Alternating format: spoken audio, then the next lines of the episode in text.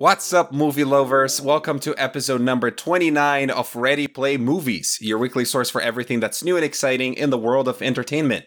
Every Tuesday at 6 a.m. Pacific or 9 a.m. Eastern Time, we discuss the top news of the week, notable releases while we're watching big topics of the industry and the moves we love. If you want to write anything to write in the show, send an email to readyplaymovies at gmail.com or hit us up at readyplaymovies on Twitter.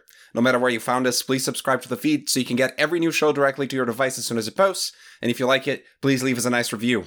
This is July 27th, 2021, and I'm your host, Daniel Lima, and I'm joined today by my wonderful and incredible and incredibly talented sister, Gabi Lima. Thank you for the warm welcome, Danny. How are you doing, Gabi?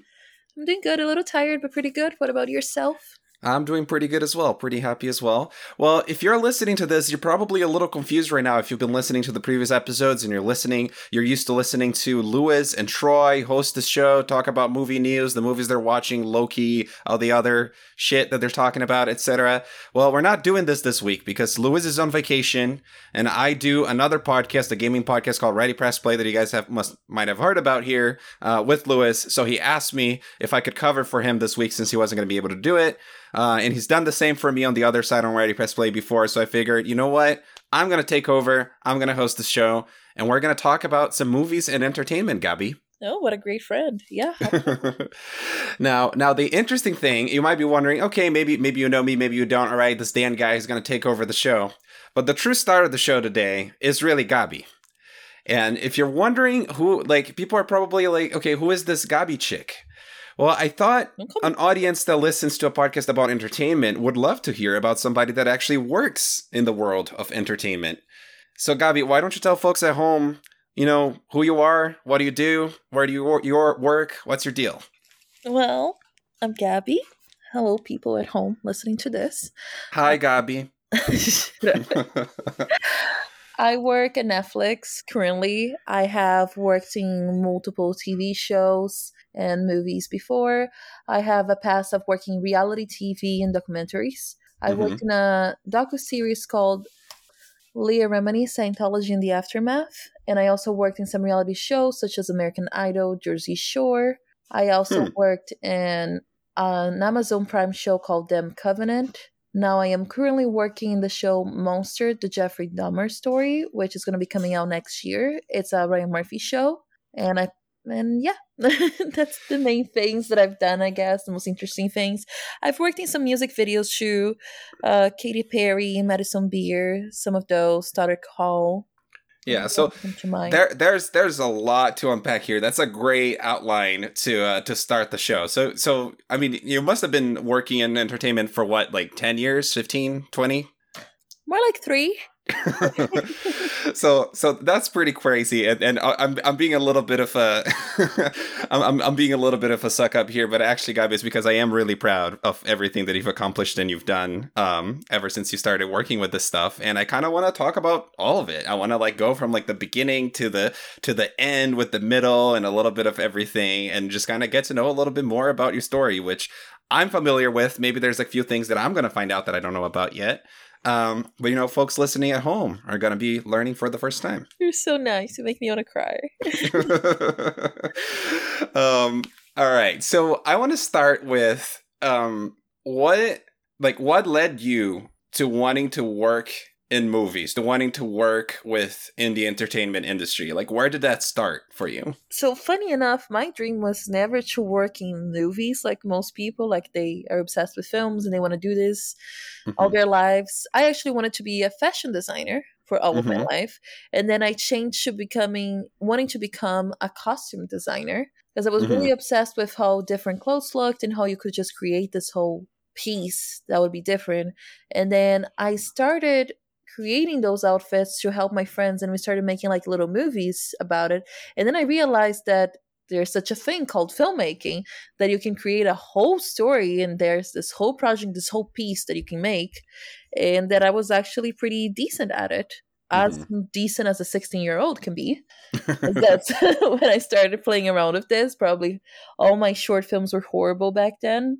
Definitely never gonna watch them again but it was what started it hmm And I remember I got a lot of cl- compliments on it. And at school, my teacher invited me to do our graduation video, which they used to hire a third party company to make.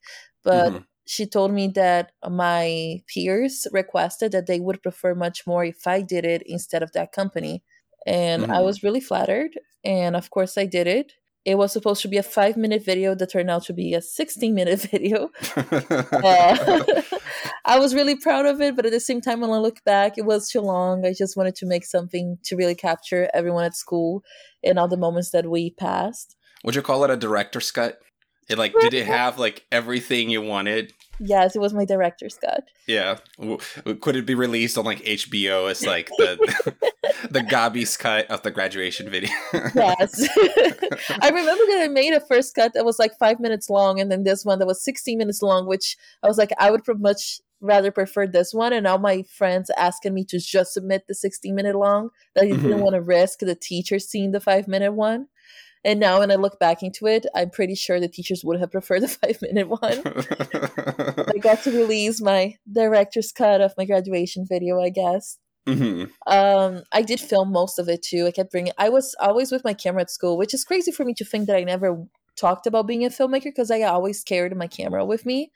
And it's not everyone, especially back then, that had a little DSL, a DSLR with them all the time.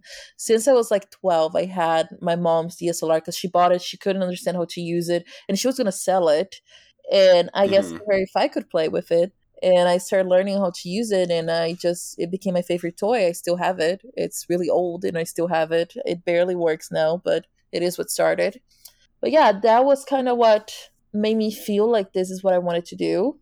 So Mhm. I applied to some colleges, didn't get in. Uh great story, great beginning because I had to score a really high SAT and I'm not great at English or math, so my SAT scores were not that high. I couldn't get in into the colleges that I wanted in Los Angeles, but I did get in into a college called UCF, University of Central Florida. I got an 80% scholarship for it, which made everything kind of easier to be there. Instead of Mhm. paying for the full tuition, I was only paying for 20% of it. But I really hated it. I really hated studying at UCF. Uh, nothing against the people that I met there. Everyone was really nice. The campus was big.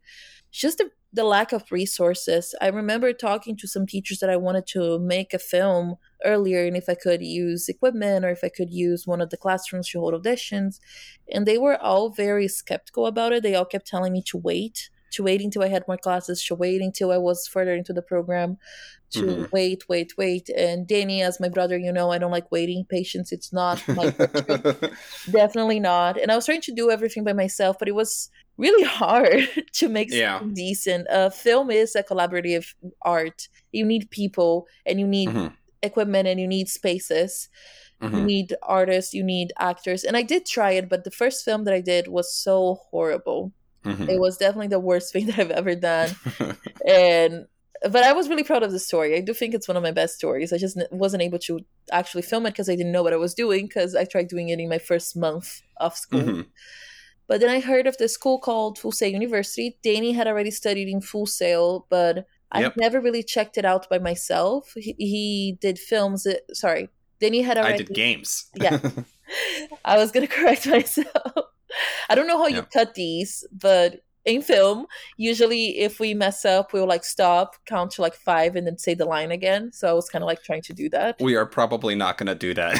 it's gonna it's gonna come out as is. Like maybe like I'll cut like one or two little things, but for the most part, podcast is just it's supposed to be a more casual like a conversation. You know what I mean? It's like you're looking into like two people talking. Usually, you only cut something if somebody says something they were not supposed to, or something like that. Gotcha. Um, okay, so I'll think twice before saying something now. I was yeah. yeah. I was trying to like every time that I was messing up, I was like, okay, let me stop. So then you can cut this out and nope, nope. It will all make it in unless you specifically ask me after we're done recording. Like, hey, can you cut when I said that? All right, I'll make a call after. Can you cut like 30 minutes of it? No, but yeah, Danny had already studied games games there, but I only knew this school was like a game school and I knew that they did some audio stuff. But when I looked it up online, I just saw complaints about the film program. So I was, Mm. I didn't really believe in it. But then I actually went to it, not to do the tour that everyone does, but then my best friend at UCF, who is now Danny's wife, yes, she Leah. yes, Leah. She wanted to be an actress, and she told me that she had acted in Full Sail films, and she took me to their audition rooms. And I went there. I got, I filled out the paperwork as if I was gonna go and audition for student films. And I, as soon as they would call me, I arrived there and I would ask them about the program. And I'd be like, Mhm. "Hey, can you tell me a little bit more about how the school works?" And I want your unfiltered opinion about it. And there were students that complained. There were students that said good things about it. And I noticed that the students that were complaining, they were complaining about things that I actually really liked, which are uh, that the teacher, that the school stuff, the teachers are tough. They're rough with you. They will uh, ask you to Mhm. do a lot of things. There were students that were complaining that they had to shoot too many movies in the program. I was like, okay, like exactly what I want. Yeah. You were coming from like you were frustrated that you were not doing enough in your previous program and then you're talking to these people and they're like, "Oh, it's crazy over here. We got to do so much." And That and you were like, "Oh, perfect." Yeah, all of their complaints were, oh, the teachers ask too much of us. They are like making us study for like 12 hours and film all these films, and we have to work in other people's films. We are constantly on set. And I was like, oh, why is Mhm. that bad? Why are you complaining? Yeah. Do you agree? And this is something that, like, I guess we both kind of have in common, obviously, that we went to Full Sail. We pursued this, like, career in an entertainment industry, and it, it, it Full Sail was a major part of the of the path for both of us. And and I bet that you know, like, the fact that I went first kind of also influenced a little bit. Um, you ended up you ending up going to it as well. Do you think Full Sail is a school where, like, you get what you put into it basically like the people that put a lot into it they can get something out of it but then the people that do not put enough can't and maybe that's why they they end up getting a lot of like mixed reviews Absolutely. Mm-hmm. Absolutely. I feel like most of the people that were complaining about Full Sail that I've met, they just, they were really lazy. Because I had friends Mhm. that complained about Full Sail uh, classmates and stuff, and they just didn't put in the effort and they were very entitled. I think that's the biggest thing. mm-hmm. Most of the Yeah. people that complained were entitled to it, and they felt that just because they were already there, they would just show up. They already were deserving of a degree, and those are the same people that after they graduate from Full Sail, they believe that Full Sail needs to find them a job. That's not how the world works, and no matter what school you go to, that's not how it's gonna work. And I think Right. Full Sail is a school for profit, and that you it's not hard to get in. I don't think like I don't think anyone that applies to it don't get in Mm-hmm. they can they get a lot of those people that are just they wouldn't get in anywhere else type of people that are just Right. and just believe that even though they don't put any effort they deserve things which i'm And- sorry but that's not going to happen in any school and that's not that's especially not going to happen in the film industry. W- wouldn't you agree though that i feel like there's some people that just kind of don't have really good luck either that maybe they are putting in the work and they are trying but things just kind of don't work out right Uh, I think there are people that think they can do everything by themselves, and that was Mm. something that I think was my fault because I felt very unlucky in the beginning because I was like, "Oh, I'm putting all this effort and I can't get the things that I want." mm-hmm. But then I realized later that it was because I was being egocentric and narcissistic, and I wasn't looking at what was around me. I wasn't making the right connections. I was just trying to do everything by myself. And when I talked to friends that in my head they were unlucky and that, oh my God, you're so talented. Why is this not working? And I went to talk to them because I went to like try to help them to find jobs and stuff. And I realized they had the same mindset that I did a couple years ago. That honestly, entitlement, thinking that they are better than they actually are, not wanting to make the connections, not wanting to pay your dues, let's say like this, which Mhm. sucks, uh, especially if you're really talented. And yes, paying your dues is the worst because you have to put yourself in a position that it's not your dream to do. You don't want to be an assistant. You don't want to uh, carry the trash in a film production, but that's where you meet the people that are going to help you grow in the later. yeah So you, it doesn't matter how old you are, it doesn't matter how amazing your films are. No one's going Mhm. to see them if you don't have those connections. And unfortunately, film. I don't know if that's the truth in every single creative industry, but unfortunately, in film, I can't imagine someone growing completely by themselves. Mm-hmm. It is a networking business. It's about who knows you. And the only way for people to know you is if you work for them or you meet people through work. Yeah. Yeah, in, in in video games, every once in a while you hear a story about like, oh, like this this uh, super complex like or like this this maybe not complex, but like this crazy cool game was made by just one person, but it's very rare. Those are very rare stories because usually you need a group of people that each have a different specialty and that can do like things differently and have different ideas to come together to be able to make um, a game, make a good game. And a lot of projects, like you know the the project I work on right now, has like hundred people working on it or something. So there's a lot of projects that involve a lot of people working in them for them to to work out. And I think film is kind of similar that way. Like you can have theoretically, you could make a short film by yourself, maybe, um, but it's very hard. And usually, you need you need a team, you need a group of people that can each do a different thing very well, right? Yeah, and not only is very hard, it will be very difficult for that movie to actually be good. And even if you do, let's say like you did this, I've met people that are talented enough to make that. Mm-hmm. You are not gonna get it anywhere without knowing people. You're gonna get it on YouTube. Mm-hmm. You're not gonna grow. And I'm not saying that it doesn't happen. I know very talented indie filmmakers that were able to make it and get their stories out there and have been able to make it a career out of it. Mm-hmm. But and I applaud that. I actually sometimes really want to become an indie filmmaker and go do my own stuff instead of just working for other people. That is the goal. But I know that those people were only able to make it because even though they had the projects, they went and started working for other people or helping out or going mm-hmm. to events to meet others. You don't make it in this industry without making friends. Mm-hmm. Now, um, is that like your main piece of advice for people that maybe like not even somebody that's graduating right now somebody that's like starting like they want to maybe they want to be a director or work in film or tv show or whatever it is. Uh, they're trying to figure out what to do. Maybe they're thinking about going to college. Maybe they are going to college. Like what advice would you give them if it's like early let's say early in their journey? Well it really doesn't matter where you go to school I think that's a big thing. Uh, I mm-hmm. would not personally go to a four year college. I don't think it's worth it or a four year university. It's way too much time that you spend there. Most of what you're learning, you're not going to use. Mm-hmm. Um, but I do you think do you think somebody can still be successful if they did go to a like a traditional university, like four year university? Absolutely. Yeah. Like I said, the school doesn't really matter. It's just I've met. Here's the thing. I've met people that went to USC. I actually had one of our PAs went to USC. I've met people that went to AFI, but the thing is, those people are on the same position as I am, or lower than I am, or starting on the same place that I am. And I've right. those people that have been working for 10 years and they're in the same place as I am after three years. So right. that's why I'm saying, yes, I agree with going to college. I think going to college does open a lot of doors because you meet people, what I said before, but mm-hmm. you definitely don't have to. If you come to LA, let's say my boss, I remember talking to him about it because he didn't go to college. He came to LA when he was like 17, which is really early. I came way later than that. Mm-hmm. And he started just working on things. He didn't know much, but he started talking to people. He applied on Facebook. He worked for free. That's the thing. If you're not going to go to college, go work for free for some people. I know it seems uh, counterproductive, but it is a way to meet people. And those people will recommend you to those paid jobs. Mm-hmm. But if you do want to go to college, I do think going to college is what helped me get where I am today. The people that got me my best work were always people that I met from school that mm-hmm. I would mm-hmm. connect or that like I went to an interview and the guy went to the same school that I did. Those things do help. And Full Sail in the end, it is a school that is it's a quick degree. It's only two years. You get actual knowledge of what's going on in the industry. It's mm-hmm. not just a bunch of books in film critic. Like I don't know. I have theory, this, yeah, film theory.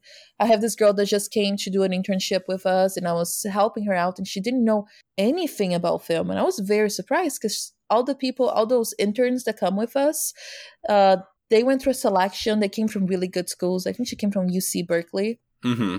and she told me that almost all of her classes are film theory that she doesn't really hmm. get any hands on. She had never seen a call sheet before. She had never seen actual film materials or anything that honestly you can just look it up online. Mm-hmm. And to me, someone that has been studying for four years mm-hmm. and doesn't know the basic, basic, basic stuff, they just know how to be a critic for films.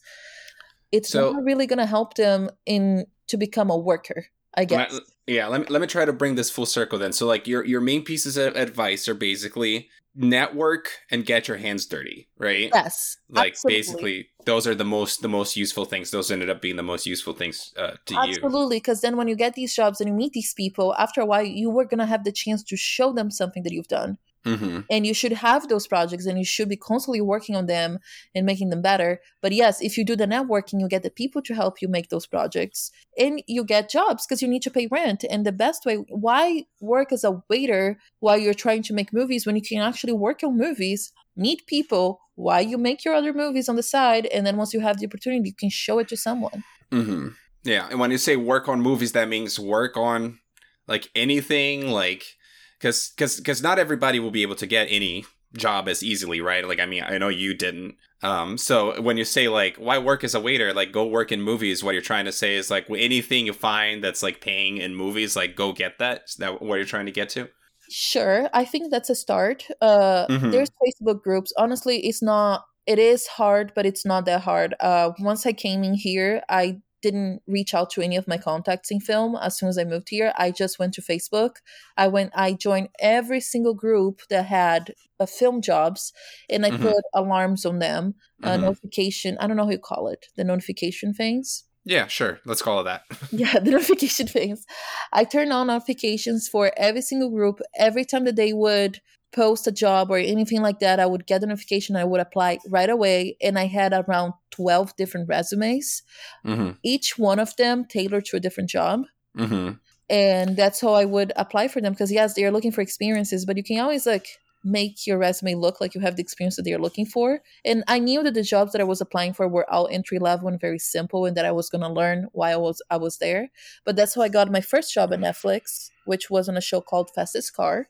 Okay. Well, let's let, let's let's hold up there a second. Okay. So you you graduate college, you move to LA. Um, well, bef- before you moved to LA, were, were you doing jobs in, in Florida, like while you were going while you were going to college, or maybe like I don't remember if you moved right away or if it was like a few months after.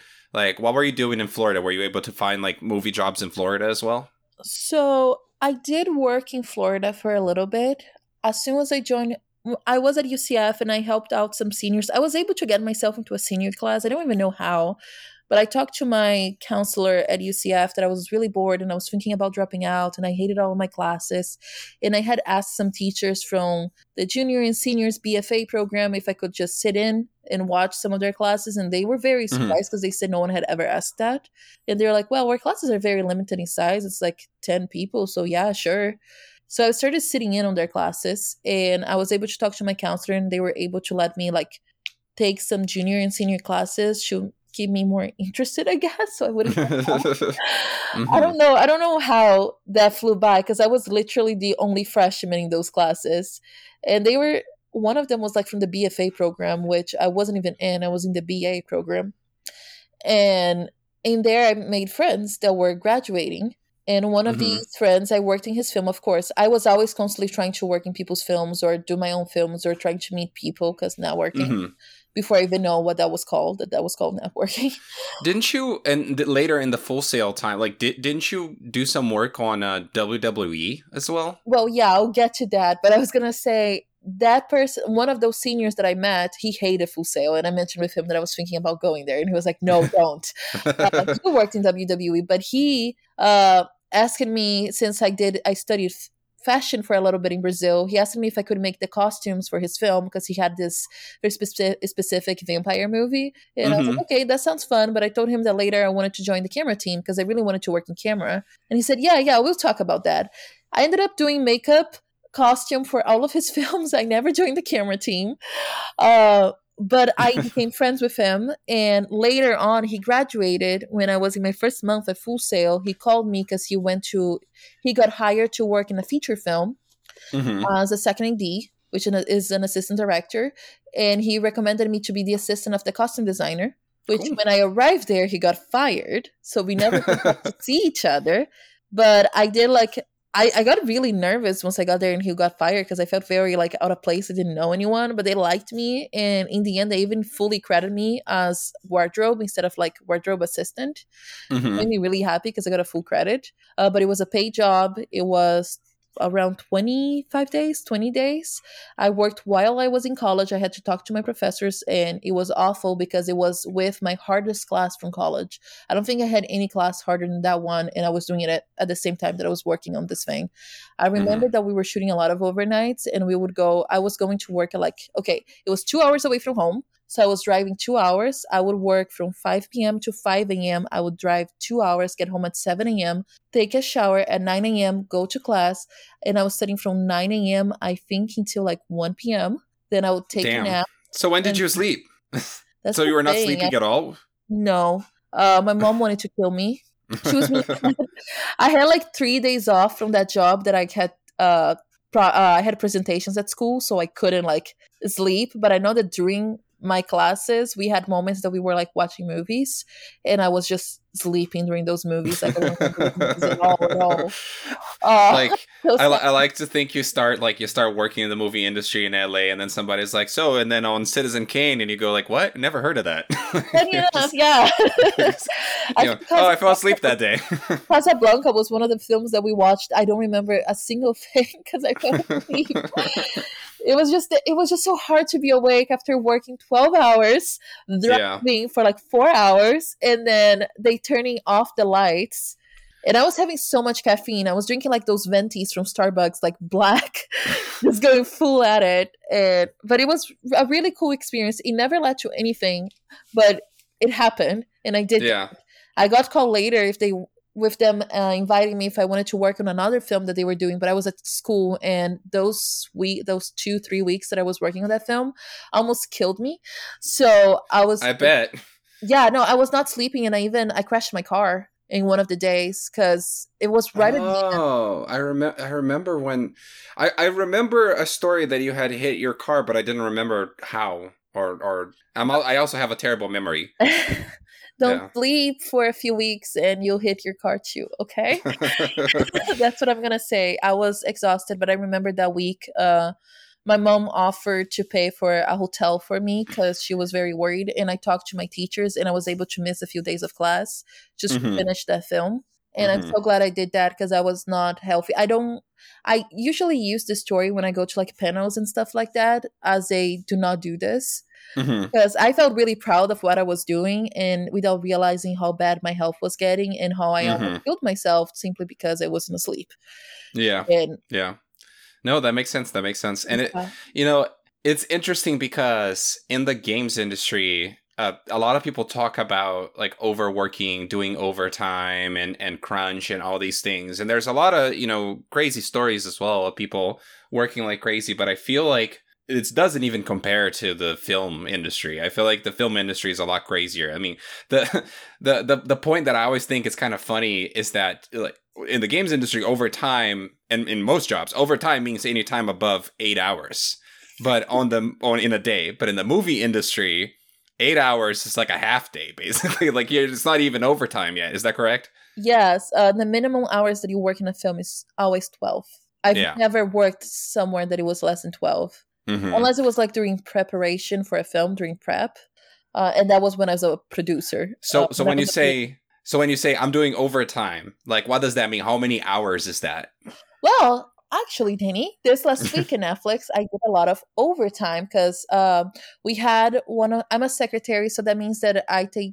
I'm like I work with the coordinators, Mhm. and I have some PAs that work with us, and I have to oversee the work of the PAs. Hmm One of pa PAs for those that don't know uh, production assistant right Yes, and Okay. I'm in the office, would be the office production assistant. They Mhm, help out okay. with everything, and as the secretary, I'm kind of like the day-to-day coordinator, while the coordinator is the film coordinator. So Mhm. I work directly with them. One of our office PAs got tested positive for COVID, Mm. so all of our office PAs had to leave this week in quarantine. And since Mm-hmm. I tested negative, I was vaccinated. I was kind of just me and one more person trying to help out and do all of Mhm. the job. Because of that, I had to do a lot of overtime, which Mhm. means that instead of just working my regular 12 hours, I was working around 16 hours a day. damn Yeah. that's crazy And then you have to think that a day is 24 hours and it takes me yeah and you got to drive there and It's la you know yeah falling asleep at night's really hard. Uh, melatonin is my best friend. but that was this week. Yes, film is very tough like that, especially if you're on set. I used to work on set before, but it became a lot, especially before COVID. Before COVID, I had a lot of days that I was working 18 hours a day. And to me, that's just not living. yeah decided to go to the office because it was always just 12 hours. But of course, we have days that we have to do overtime. Mm-hmm. Usually my overtimes are not that bad. Most of the times, like at least once a week, I have to do overtime, but it doesn't really go past 14 hours. Mm-hmm. Uh, but this this last week was pretty tough. It was almost every single day was 16 hours a day. Mm-hmm. That's crazy.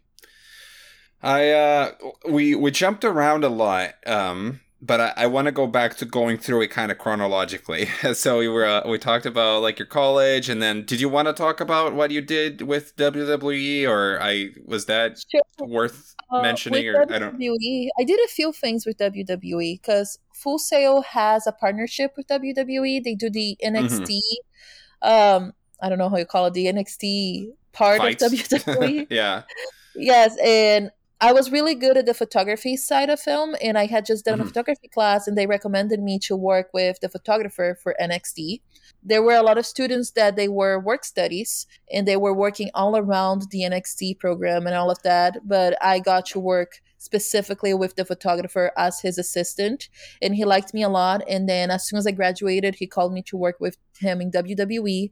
I did a few things with him with WWE and then I came to Los Angeles. He actually invited me if I wanted to continue doing it because they would travel all over the world. Mm-hmm. They would go to Australia. They would go to like all these places.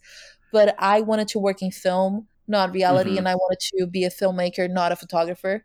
So okay. I did refuse that. I, but he was really nice. I still keep in touch with him, and every time that I post something in my social media, he always comments on it. He always like mm-hmm. sends me a message, me like, "I love seeing you succeed." So that was an amazing experience. He really loved that I had no idea what WWE and NXT were. That was so amazing to him. He was constantly like making jokes, and every time that there was a really famous WWE person, he would send me to it, and I I didn't know who it was. I didn't know how they looked like. And he yeah. would just watch from far away and laugh his ass off, like seeing me, like not knowing this really famous person.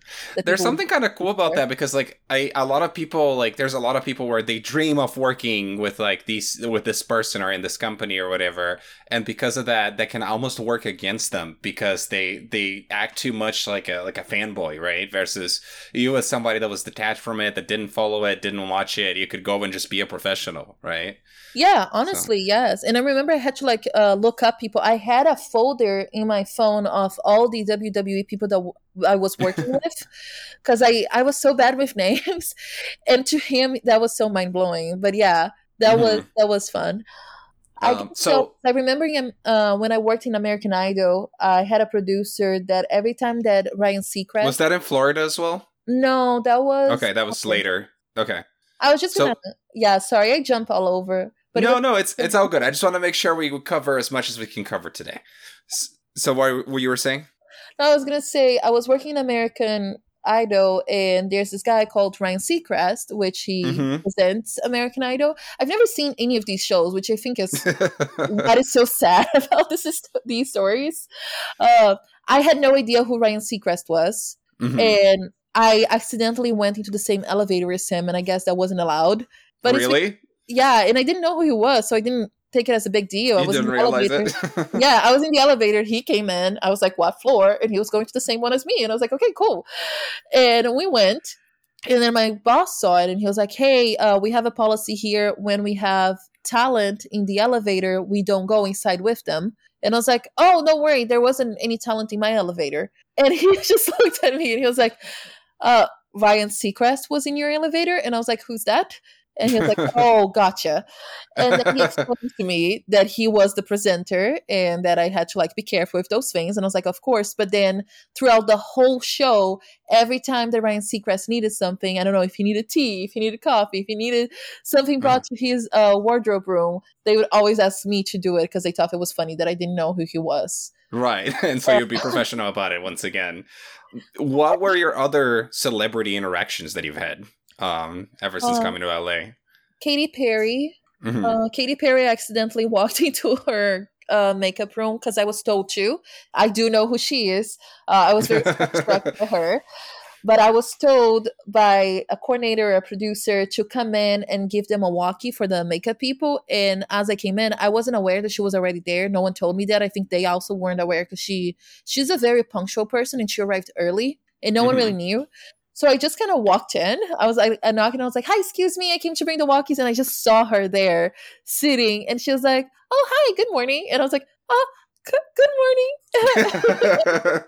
she just looked, and I was like, "Oh, I just came to bring the walking. And she was like, "Oh, that's fine, that's good." I was like, uh, okay, you're talking to me. Oh my god, you're so pretty. Oh my god. Uh, but yeah, the makeup people just grabbed the walkie from my hand because I didn't put them down because I was starstruck.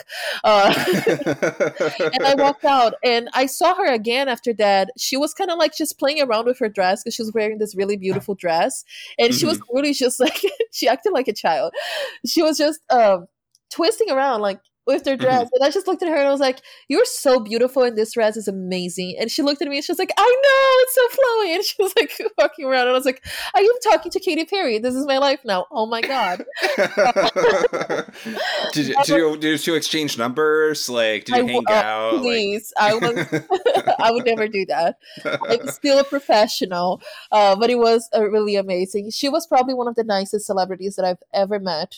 She okay she was also coming down from her like wardrobe room and interacting with people and she liked to interact with people like she wasn't one of those artists that just like stays closed off in her like mm-hmm. room and barely comes out or like when she's filming she doesn't really want to talk to anyone no she would come to us like even mm-hmm. though we were always we are always told to not go talk to talent, she would come to us and ask her things. And like I remember, I was giving water uh, water bottles, and she has an assistant that would bring her specific water bottle. And she just saw me and she was like, "Hey, can you give me one too?" And I was like, "Oh, I guess, yeah." And like I was like, "Oh my god, her hands touched."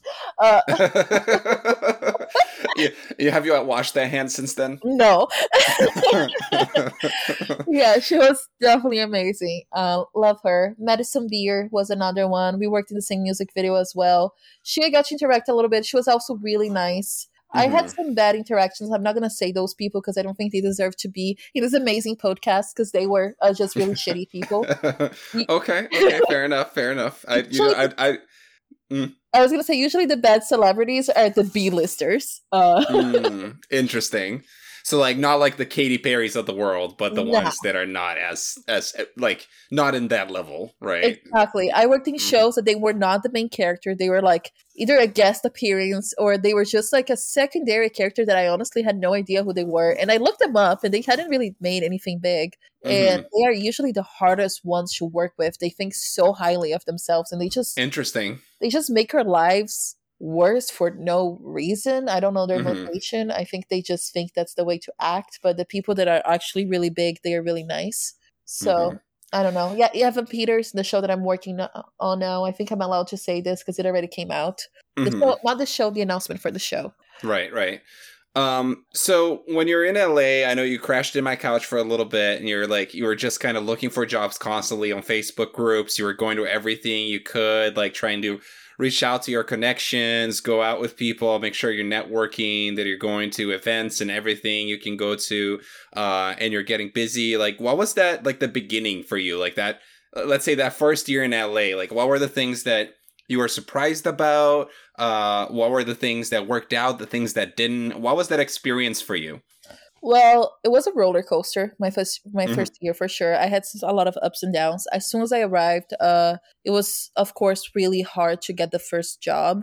I was mm-hmm. working for free, and I was very frustrated that I wasn't making any money. Mm-hmm. Um, I got to meet some people that recommended me for like one day jobs of things, but it was still not rewarding enough. Mm-hmm. But then I got to get some of these jobs. I started like connecting with people on Instagram too, sending them messages. Some people invited me to just come to their set. I went to some events. That's mm-hmm. how I mm-hmm. met some bigger people, but they also didn't give me jobs. They just invited me to their sets to like talk and to connect. Mm-hmm. And thanks to people that I met on those sets, not the people that invited me to it, they started giving me jobs too.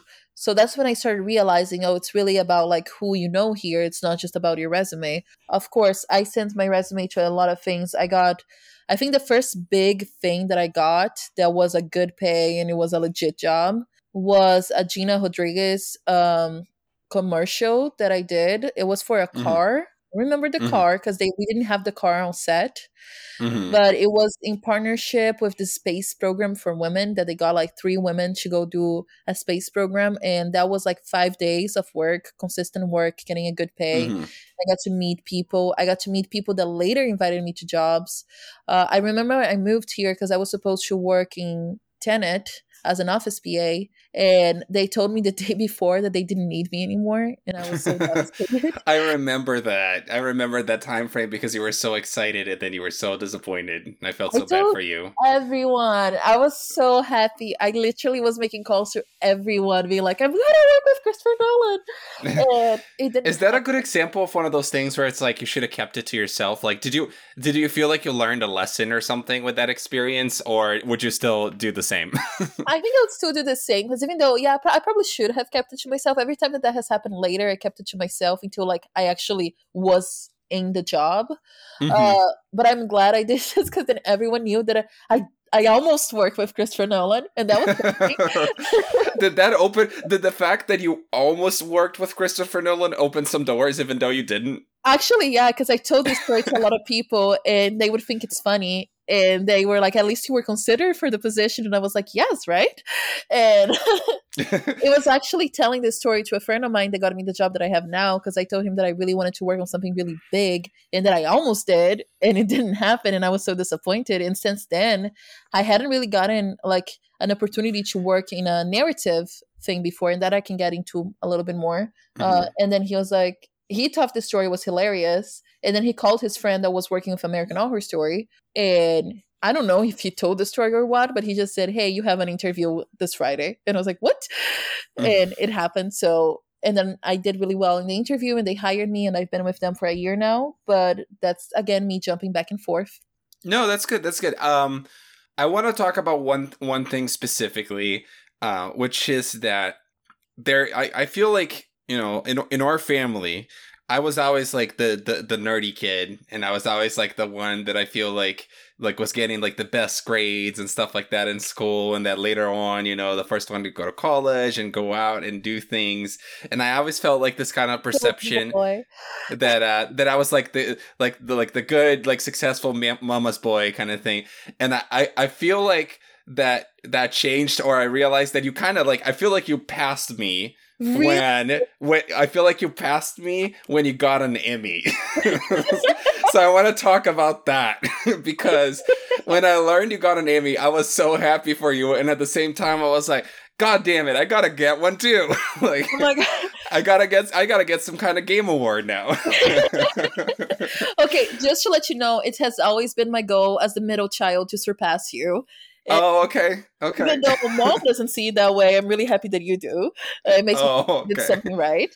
Uh, but yeah, on that note, uh, I didn't get that job with Tenet. I was really upset, but I started working with some other things that led to me getting an interview to be an assistant to this executive producer. Mhm. Which, in when I was in that interview, he made this kind of sexist remark, which he was like, you know, everyone working in this show is a guy, is a male, and I feel Oh, like really? yeah, and he was like, I feel like it would look really bad on me if the only woman woman working on the show was my assistant. So I'm gonna be honest with you, I don't want to hire a woman to be my assistant. Hmm. And I was so upset when he said that, I know. because I had done so many interviews and I wasn't getting anything. And I just looked at him and I was like, you know, I think it's more sexist, sexist that you would think that way and you would say that, but I have heard that I do make a great producer and I could prove it to you if you want. And he's he kind of like looked at me with a face and he did like a chuckle, but he didn't really laugh. So I thought he was Mhm. mad. And he said that he was done and like he was like, okay, I think that's all I need to know. And I was like, ah, fuck, I screwed, I fucked up this interview too. They Mhm. they thanked me for it. And as I was leaving and walking to my car, I got the call saying that I got the job. And I couldn't even believe it because I was like, oh my God, I felt like this was such a bad interview. He literally told it to my face. and he did. And I was like, okay. It felt so I guess I guess he liked it that you stood up for yourself and that you called him out. You know, maybe maybe he saw something in that. Yeah.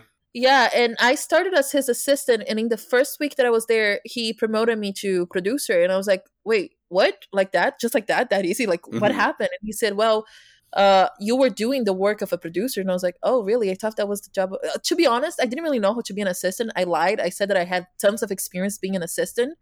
Um, and I put as my recommendation my mom. But yes, literally.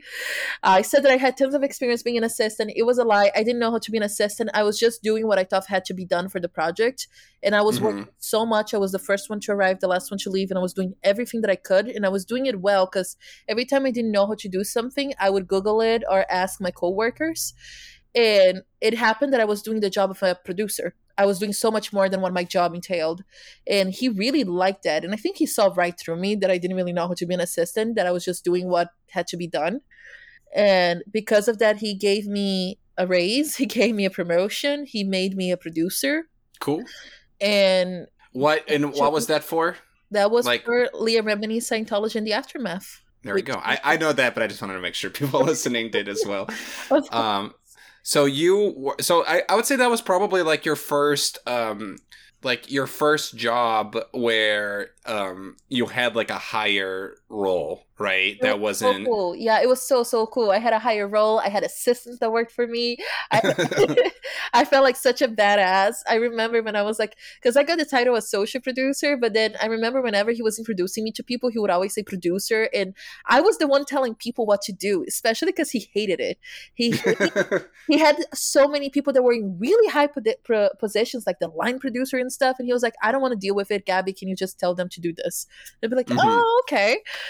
and I don't know. I felt like such a badass. I haven't had a job that I felt so accomplished like that one, but I did work as a producer later on to another show for Amazon Prime and other things. Like I got, I started getting called to a lot of stuff after that job. It was Mhm, really nice. It opened doors. Like American Idol came after that job. mhm. Jersey Shore came after that job. The Viaje con los Derbez came after that job. Uh, Mhm. Yeah, and that went on to win the Emmy, which I'm so sad that happened during quarantine because I wasn't there to receive it. uh, it was probably my only chance to go to the Emmys. Mhm. But yeah, I won. You'll have you'll have other ones in the future, I think. Hopefully. But yeah, Yeah. I won an Emmy for that show, and I surpassed my older brother. As As the the most awarded, the, the most go. awarded in the family so far. Um, cool, cool, very cool. So then, uh, so you did a lot of work on reality TV, right? Like, it's like Scientology, like the Scientology show. That that was reality TV. docu series. Docu series docu series. That's right. Okay. Um, what I mean, like based on unscripted, right? That's the word for it. Yes, Yes. that's what we call it. Um, and then you also did like Jersey. Like, what what did you do on Jersey Shore? Jersey Shore was just a PA, just a production assistant. Okay, and same for American Idol, right? The Viaje con los Derbez, I was also an associate producer. Oh, okay, cool. It was like two and two, and but I and what what is that show again? oh, it's uh it's this Mexican show about Eugenio. uh, What's his name? See, I'm terrible with names. Eugenio Derbez, I good. believe, since it's called The Viaje con los Derbez. Mhm. so Eugenio Derbez, he's this really famous Mexican actor, and it was about his family like traveling. It was a Mhm. really hard show to work on. Like, I'm not going to talk about it, but it was an interesting show. And yeah, but I was really happy working in these all of these shows. But in the end, I did really want to be in narrative, which is a different Right. area, and that's a lot of uh, a lot of things that happen in film. You really need to be careful with the area that you grow in, because I can grow and become really big in reality. That's not going to mean anything if I want to work in scripted shows. right, right. And that's So- a tip that I give to people that want to join. Like, know what you want to do. In the beginning, just do everything because you don't have a choice. But after you do, learn your path. Because if you are doing commercials, you're not going to be able to do scripted later. If you're doing Right. videos, you're not going to be able to do reality. Like, you need to find your area and then grow there, or else you're always just going to be So an entry level position in everything. Would you say that at first you just need to get your hands dirty, do everything you can? I know you did all sorts of things, uh, even going back to like your college, like the stuff you were doing in college and etc. Like you mentioned Mm-hmm. costume design, you mentioned camera stuff, you mentioned like production, you mentioned like I know you did directing as well for like uh, your sh- like short Mm-hmm. films and stuff like that. Um, so you did a little bit of everything, and then and then you started working, and then you're. I did it for some paid stuff too. I did some music videos. Uh, Oh but yeah. So would you say you do everything at first, but then eventually you kind of got to start figuring out, okay, what is it that I want to focus on so that you can start actually growing? Definitely. Mm-hmm. because I think that was my problem. I knew I wanted to direct, but I didn't know what would be my backup thing. Which I still want to direct, and I have been working towards that. But you need something to make money, and no one's gonna hire you as a first time director out of nowhere, you know. And I Mhm. was just being a PA on everything, and then I got the, that opportunity to be a producer. But then I also went and started doing some camera stuff, and I started being a second AC on some music videos. And at some point, I was just like looking at my resume, and I hadn't, I really didn't have a straight line to anything. Mhm. So I So you had a lot of like parallel stuff, right? Like, like yes, you were not building up; you're just building horizontally. exactly. I was doing a bunch Mhm. of different things without. I was being a jack of all trades instead of being Mhm. a master to a few things. So, So, my goal you tr- is- uh? are you trying to become a master now in something? Like, are you trying to what what what do you see right now? Like your focus should be. What are you trying to build on? Well, I still want to be a producer and I still want to be a director, and that's something that they both can happen at the same time. Like I know I Mhm. already have enough days to join the PGA, uh, but Mhm. I do want to be a director and I do want to join the DGA. I have been working towards that, and I think one of the things that I really didn't know and I wish I did earlier is there there are so many fellowships and mentorship programs for people that want to be directors and honestly that's the best way to get into it. And i only learned that once i became a producer and i started seeing and meeting and talking to directors and then they would always tell me oh yeah i did this fellowship program which opened doors and i got to meet the right people and then they put mm-hmm. me to direct this tv show or whatever. And i started getting myself into it and this first year was the this year was the first year that i started applying to them mm-hmm. and I actually got into one. I got into the HBO fellowship, um, and I still uh, we can talk about this like next year once I've done all of them to tell you if it works or not. But right now, to be a director, I know that is the right path. I'm still working towards. I feel like I'm doing two paths at the same time. I'm doing Mhm. my short films. I'm doing the fellowships to become a director, but I'm also at the same time working towards being a producer for scripted. I went as an office PA. I got promoted to secretary. Uh, the next step would be APOC, and then later to coordinator to like eventually become a producer. And Mhm. I'm doing both of them at the same time to see which one works first. Mm-hmm. Makes sense. Um, let's talk about your current job. How did how did that happen? How did it start? What are you doing? What is it like? So it started with a friend of mine. He really, really liked Leah Remini Scientology in the aftermath, and he invited me for coffee because he wanted to talk about it because he had no Mhm. idea he knew someone that worked on it.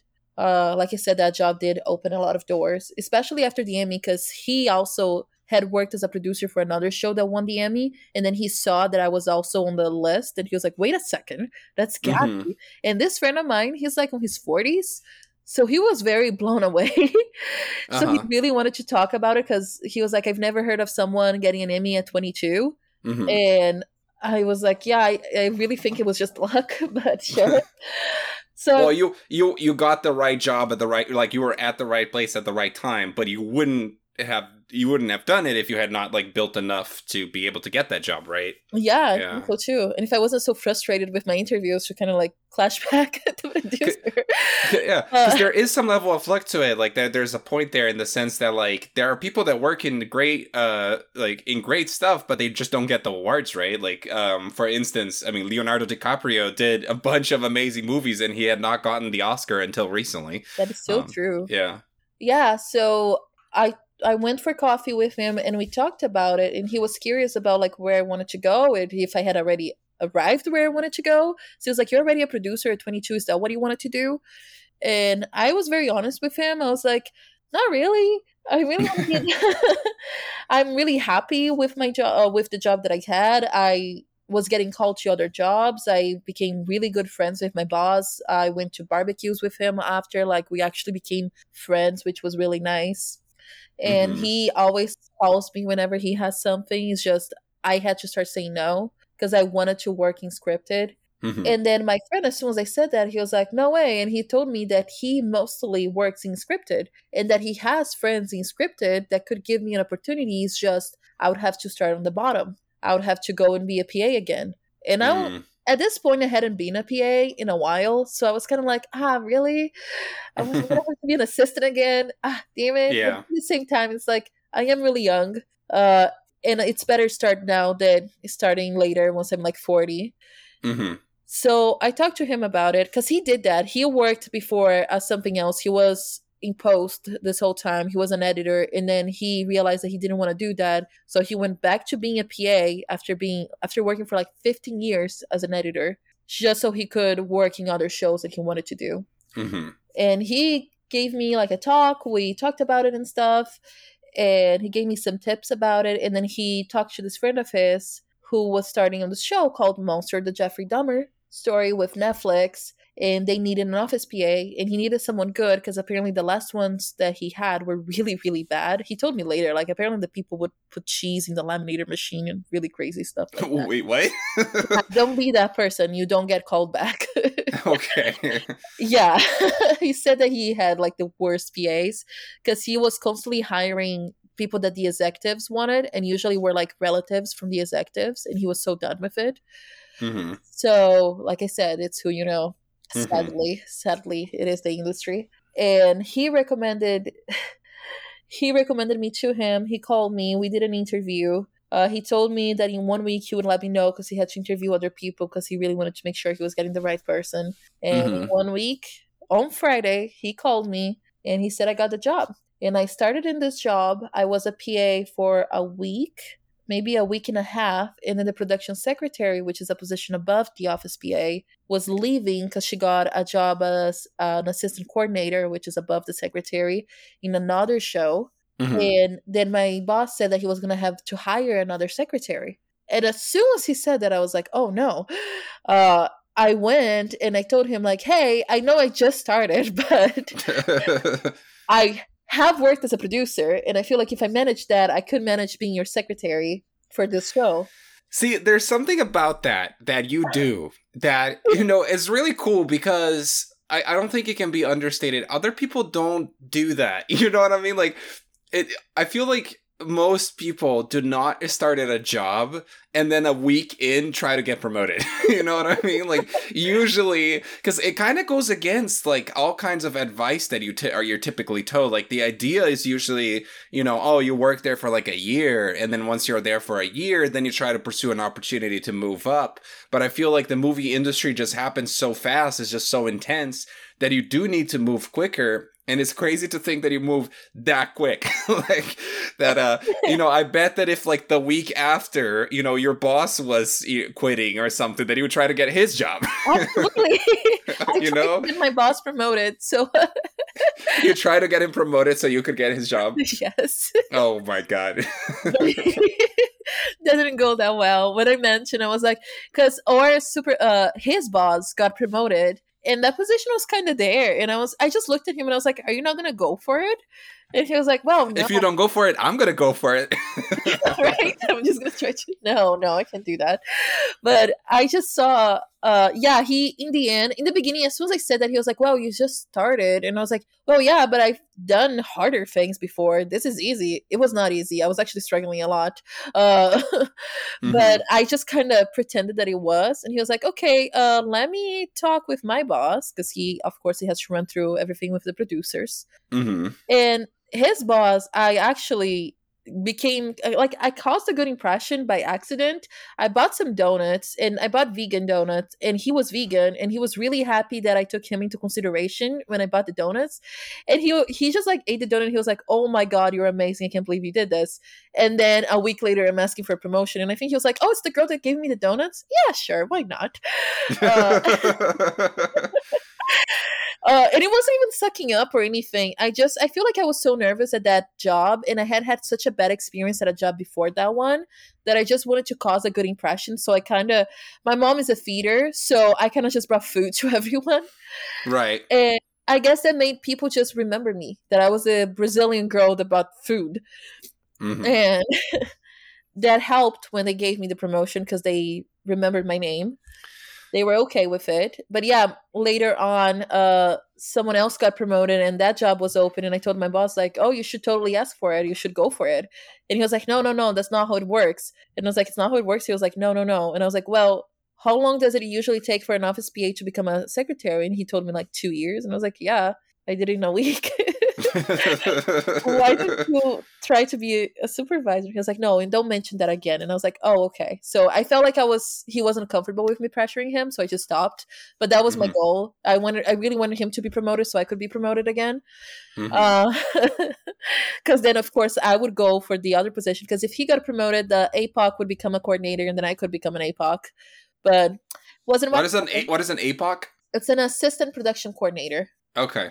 Okay. There's there's there's lots of uh, acronyms that uh that you guys use that uh that, that I don't necessarily no know. idea. Film is such an extensive thing. Like there's so so many positions.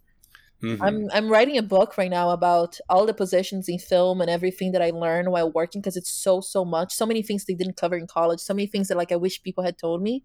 That it's making me realize how big just a part of the industry is because that's not even counting with development and everything happening actually like for example at netflix which i am in touch with those people and i see that they have like a whole other world with them mm-hmm. that we're not even like part of it our world is already so big every time that i send call sheets and i send documents over i send it to over 400 people and to me it's crazy oh, wow. it's 400 people just to make this show yeah, it takes a lot of people to make the programs that you guys like. So please enjoy them.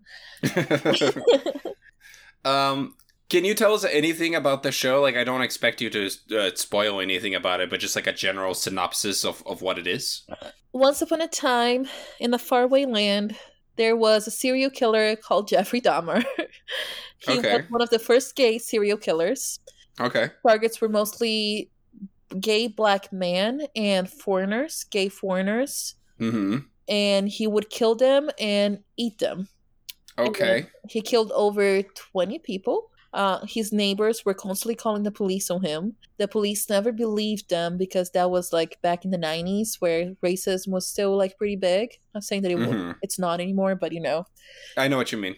Yeah, and he is a white male. Mm-hmm. So, so the police, the police basically probably like protected him. Like didn't think much of it, right? Like, or yes, yeah. There was a black man that literally went to the police and told him everything, and the police just said that they didn't believe him pretty much and that and then the black man literally said I, i'm not going to use names because i don't remember if our show is using the actual names or if they're uh, uh, yeah you probably shouldn't anyway. Yes but i remember that this story really blew me off when i was learning about it because people talk like as we were making the show everyone is talking about it of course. So is the show uh, like a documentary or is it a, a remade version like a it's not a documentary. There is a documentary on Netflix already. It is okay. kind of like a retelling of the story through Ryan Murphy's vision. Ryan okay. Murphy is the creator of American Horror Story, um, American Crime Story, Versace, a bunch of shows, Glee, uh, Ratched. He makes so many shows. Uh, Halston. Mm-hmm. I actually worked on Halston for a little bit too, but I'm not credited on it, so I don't like talking about it. But yeah, that happened too. He did a lot of shows. Pose. Pose is a big one. Almost everyone in our show worked on Pose, so that's really cool because I did really enjoy that show. Okay. So so so if people want to check out things that he worked on, probably the easiest one to access right now would be the Leah Remini Scientology show. I believe that's on Netflix, right? Yeah, in Jersey Shore. And I guess Jersey Shore, that's yeah, right. Which season did, did he work on like the latest season of that basically or Yeah, I worked on the last one with like the family reunion. Family yeah. Um and then the the monster show that's coming out in the future, right? Yes. Yeah. Exactly. That's coming out next year. If we ever finish the show. The show was supposed to I don't know if I'm allowed to say this, but then I don't.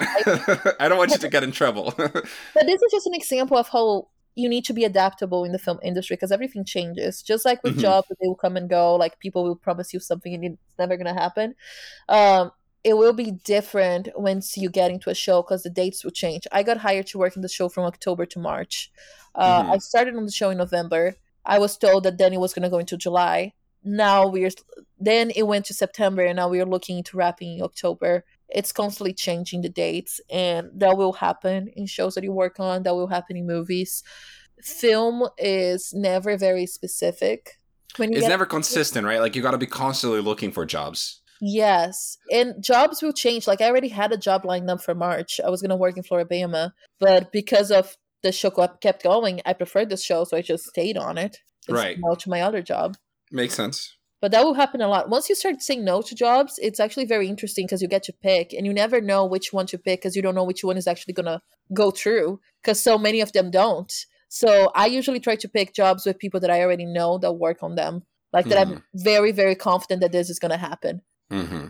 And Makes while sense. you're in a job, it's so annoying because I feel like the most job offers that I get are usually when I'm already in a job. And then as soon as I Oh yeah. get a job, I get like nothing.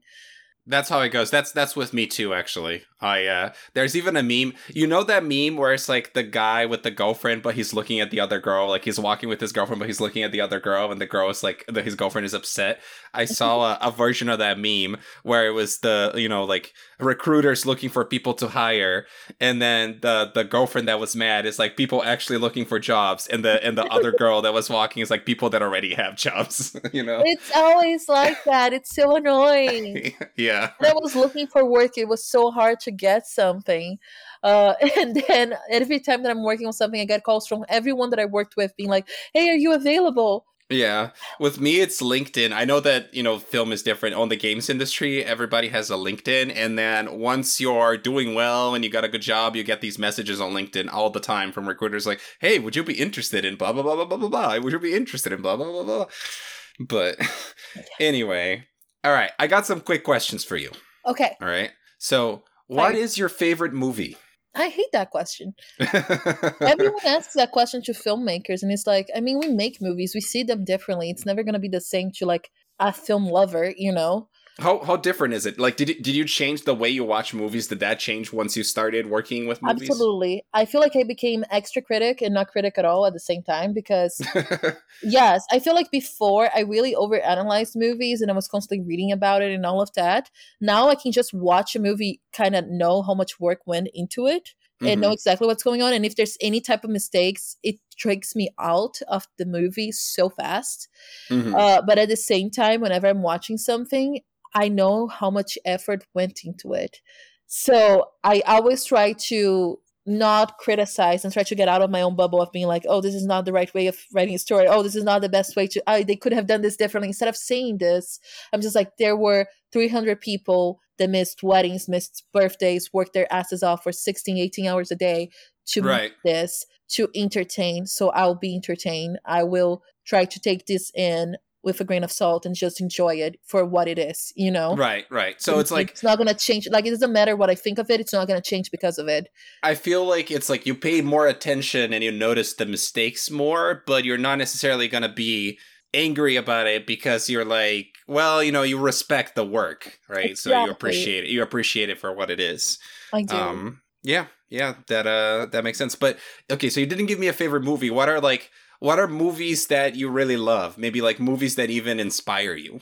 Gone Girl is definitely a favorite one. Mm-hmm. I really love that movie. That movie changed my life when I watched it because it was the first time that I saw a female villain being made that well. Mm, and I really liked it because I feel like people when they make female villains, they never make them realistic. And that one, I was like, oh my god, this could totally like this could happen. Would you say would would, be you really say she's a villain? Like I think I agree with you, but I think I don't know if everybody that watches the movie would think that well, that she's the villain. You know, because I, I think some people would think she's kind of the hero because of the way that she's like presented. You know so what I mean? cool. It's just so cool to see her. That's why. Yeah, yeah, yeah. Joker, like she's an anti an anti hero, I guess, but she was definitely not the protagonist though. Yeah, no, that's a good point. That's a good point. Yeah, it Uh, was she was the villain to the main character. That's Yeah. how you it. She's the antagonist. She's there just to make his life miserable. And she does it in such a great way. And it's so good, especially for women that have been in like shitty relationships. That Mhm. they're like, oh, I'm so glad that he got what he deserved. And we're like, Mhm. yeah, go, Emmy. He cheated on you. He did all these bad things to you. Like, he deserves every little thing that you're doing which freaks out my boyfriend that I think that way. Uh, but it was fun to watch, and yeah. look at that- No, I love that movie too. it was so well done, so so well done. Now, is there um is there a movie or show or something that you're watching right now or that you watched recently that you want to recommend to everybody that you think either is like either just something you're like it was really cool like go watch this right now like like what's on your radar right now as far as new stuff coming out? Well, I actually watched Dave. The second season just came out, and Mhm. it was a very interesting show. I was not ready for it. My boyfriend recommended it to me because he's very into like music and needed Mhm. to show more focus on that. Uh, it's so different than what I've seen before, and I feel like that really makes me pay attention to it and makes me like constantly be wondering what's next, what's he gonna do now. Mhm. Uh, it's not a normal show. I do enjoy it a lot. I think it's very funny in an unapologetic way, which is very rare today. I feel like everyone's so careful with the way that they make comedy, and that show just does not care, uh, Mhm. which makes it really fun. I did just finish watching Loki. I thought it was a good show. I don't think it's the best, but it was entertaining. Mhm. Uh, let me see what else. I'm rewatching Game of Thrones. I'm trying to think. I feel like I watched something recently that was really good. Oh, Mare of Easttown. That What? was Mare of Easttown. It's on HBO. Is that a show, a movie? It's a show. It is amazing. I really enjoyed it. Um, really well done. The acting is great. Very, very good. Very good. Uh, and I watched it as it was coming out, so I feel like because of that, it felt better because I was. It's more like a detective show, so I could talk to everyone at work was watching it too, so we could we're all like wondering who was the killer. Since it is a detective show, like it's not really a spoiler. That is the show. You're trying to find Mhm. out who committed the crime. Um, and I can't really say much about the show. No, that's good. That's good. That's a good start. I love mysteries. I love yeah. movies and shows that make me wonder like what is happening. So I Mhm. feel like that show was really good with that. Do you have do you have like a dream job? Like if you could work on anything, like what would you want to work on? Like is there like a company or maybe a property, an IP like like oh, I would really like to make a Wonder Woman movie or something like that. I would actually love to direct or be like a creative producer in a creative position for a Marvel movie. Mhm. Um, I really like the Marvel movies. I feel like they're so overhyped and so overdone, and they just go full at it, and it makes it so fun. I just watched Black Widow, and I Mhm. know there's a lot of controversy behind that, but I love the movie, and I remember thinking, "Wow, I wish I had done this." Right. Right. And I also really love indie projects, like those indie films that usually make it to the Oscars. Mhm. Um, Fox Searchlight or Searchlight Pictures now that Disney bought everything is my dream studio. I would say if I ever made a movie, I would love if Searchlight Pictures were the ones to distribute it. Either Searchlight Pictures, A24 is also one that I really love. But yeah, I have a special love for Searchlight Pictures. I think they're so great at everything that they do. I, it's really rare for me to watch a Searchlight Picture movie and not like it. So I feel like those two. Those Makes two sense. Makes sense. Final question. What did you think of Fast 9? Are you fucking kidding me? oh my god, Danny. Uh well, you know, how much did you love it? Like, was it a 9 or was it a 10? oh uh Not like negative one. I'm kidding. Um, I know a lot of people love that movie. There was a lot of work put into that movie. You see it in the credits. Mhm. Uh, I don't like Fast and Furious. I'm sorry, Danny. I watched It's- all of them for you because I know you love them. It's I okay. did. I didn't like last night Uh, I thought it was probably the weakest of them all. to Really? Really? Oh, that hurts. I I disagree. I really like Fast. 9. no, you. but it's okay. And I'm saying this because Gabi and I j- literally just watched Fast 9 together um Yesterday. yesterday. and that was after I forced her to watch pretty much all of the other Fast and Furious movies leading up to it. Yes, Um it was it was it was an experience, right? I mean, It was definitely an experience, but it's it's an acquired taste, you know? I think we have some good movies. I really like uh, Fast Five and Fast Six, but I don't know. Fast Nine, it just felt they had ideas of what they wanted to do with the cars, and then they tried to make the plot around that, and no one really dies on the movie. Like, ah. Spoilers. Sorry, spoiler. I hate Fast and Furious because they there's not really stakes. yeah, there's no stakes at all. There's It's just no like anything anything can happen. They can bring anybody back. Like who cares, right? And no one really gets hurt. Okay, that was something that was tough. Was really funny. Fast Nine, they kind of call it out. Yeah, I know. They're they're like, like, well- maybe we're invisible. Spoilers. yes, right. Yeah, that was pretty funny. Spoilers. It's just a joke on the show, on the movie. Yeah, I know. It's not really spoilers. I I mean, trailers spoil everything nowadays anyway. Yeah, but it was really funny that even they called it out and went a little meta with it. I know something to recommend to people. Okay. Meta. Uh, two things: Rick and Morty and BoJack Okay. Horseman. BoJack Huh. Horseman. I know. I know the prejudice. It's a horse. I get it. I hate that they did it with a horse. hey, we are not racist against horses here. It's Please all good. This is a safe space. no horse racism is allowed here. uh, it's such a good show. It's such a good show. I'm gonna. I started rewatching it again, and I I think it's so much better even after I already watched the whole thing, and I'm watching it again because the first season I could not take it seriously because of the whole. It's a horse, and it's so hard to take the show seriously because of it. And because there's also humans. So I'm like, why didn't you just make everyone human if you're gonna have both? it is makes sense. Such a great show, and it changed my way of looking at people and looking at my industry because it is really focused in the entertainment industry and looking at depression because it is a show very focused in depression. Mm-hmm. So so great. So you didn't give me a favorite movie, although you did say Gone Girl is one of your favorites. Do you have a favorite director? Oh, uh, that's a tough one. What are the directors you really like? So I used to be obsessed with David Fincher. Mm-hmm. Uh, I probably still am, but I started exploring other directors as well and grew out of my face, my David Fincher face. Fincher grows. You're not. It's like you're not emo anymore or something. no, uh, I feel like as a teenager, while all my friends had celebrity crushes, I had director crushes, and that was even before I knew I was like I was wanted to be a filmmaker. Mm-hmm. Uh, I really liked Christopher Nolan, but I feel like that's such a basic answer because everyone mm-hmm. likes Christopher Nolan. Uh, then I had David Fincher. David Fincher uh, the way that he works just impresses me so much. He's such a perfectionist, and I am mm-hmm. a really big perfectionist. So I feel like he influenced a lot of my work.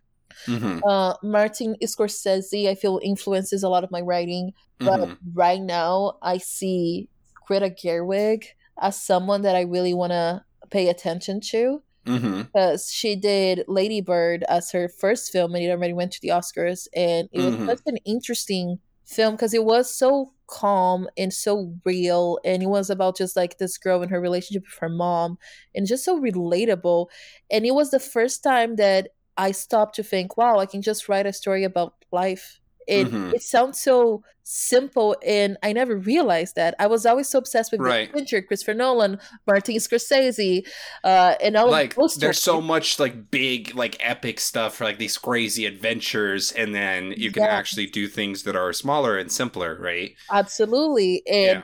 honestly, I felt like I had more feelings with those movies than with those big big movies like I watched it with my mom, Lady Bird, and we were both like hugging each other at the end, and it was so emotional and magical and interesting.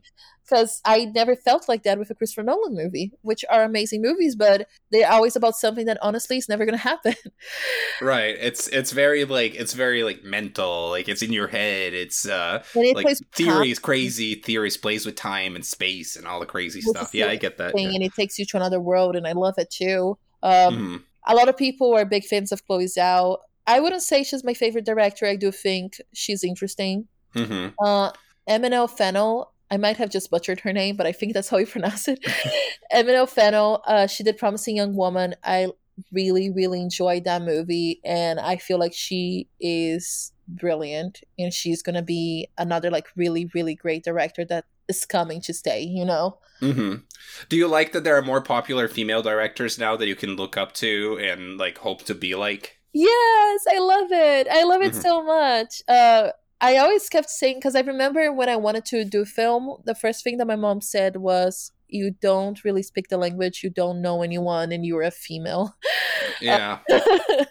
and it's so funny that she used "and you're a female" in the sense that like that is also an obstacle. Yeah, yeah, absolutely. We could almost like do a whole podcast about that, like what that is like the experience, like like if like about you. You kind of mentioned a little bit, uh, like with sexism and other things, but there's so um, much, and it's so sad because it's 2021. But it makes me feel like those people that are making it now, those women that are making now they went through worse because they started earlier than me right but hopefully now that they're up there and being successful that that can start changing changing it for the current times for the future generations absolutely uh, i feel like it's already changing i see an yeah. change like those things are not really acceptable anymore yeah and and and I know that you are probably gonna go on to you know rule the world and stuff, and then you're gonna you're gonna make the rules anyway. And I'm, you know what? I'm kind of concerned about that now that I think about it.